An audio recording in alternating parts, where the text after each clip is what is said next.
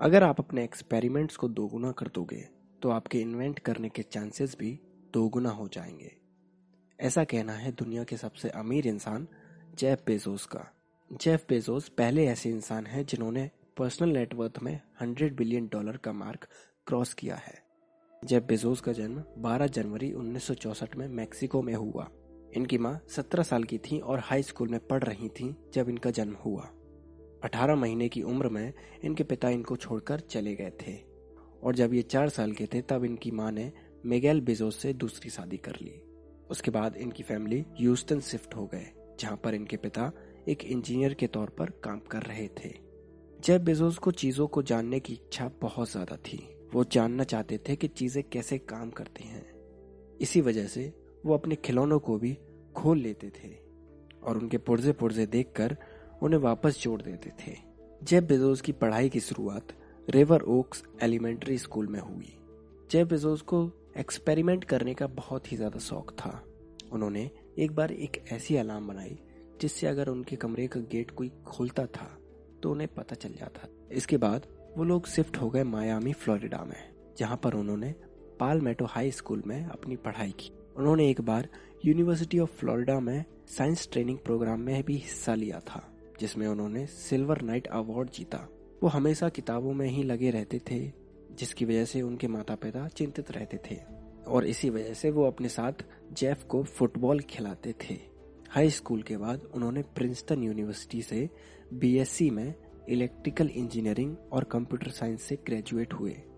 1986 में ग्रेजुएट होने के बाद उन्होंने वॉल स्ट्रीट में कई सारी कंपनियों में काम भी किया।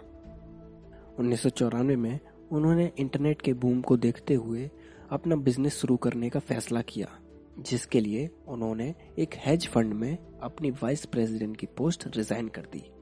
उन्होंने अपना बिज़नेस मॉडल अपने फैमिली और फ्रेंड्स को बताया और उनसे इन्वेस्टर्स बनने को कहा, जिसके लिए उन्हें बखूबी सपोर्ट मिला। उन्होंने एक वेबसाइट बनाई और उसका नाम कैडेबरा रखा।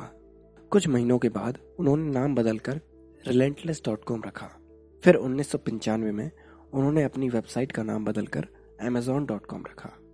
उन्होंने अपने बिज़नेस की शुरुआत किताबें बेचने से की थी और शुरुआत के दो महीनों में वो 45 देशों में अपनी किताबें बेच चुके थे और हर हफ़्ते उनका रेवेन्यू लगभग बीस हज़ार डॉलर आ रहा था। ये बिज़नेस की काफ़ी अच्छी शुरुआत थी।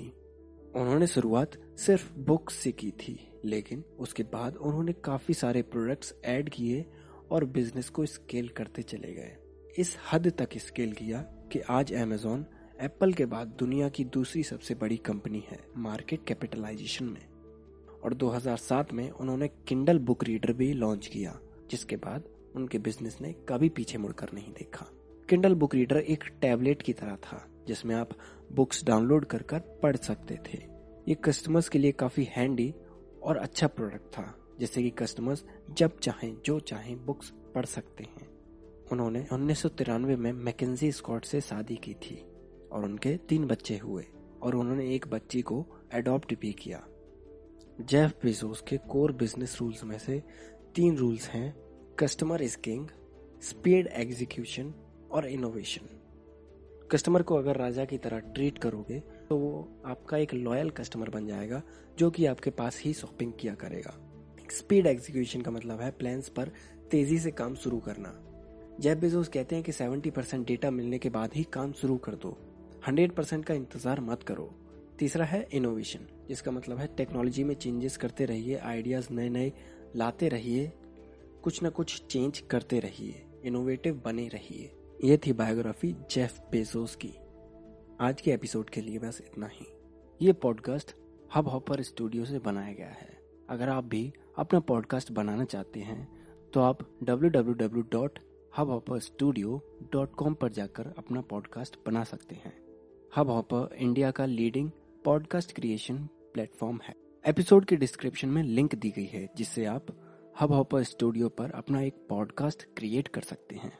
अगर आपको हमारा पॉडकास्ट पसंद आता है तो आप हमें एप्पल पॉडकास्ट या पॉड जैसी वेबसाइट्स पर फाइव स्टार रेटिंग देकर हमें फीडबैक भी दे सकते हैं। अगले हफ़्ते फिर मिलेंगे, तब तक के लिए अपना ख्याल रखें और सीखते रहें।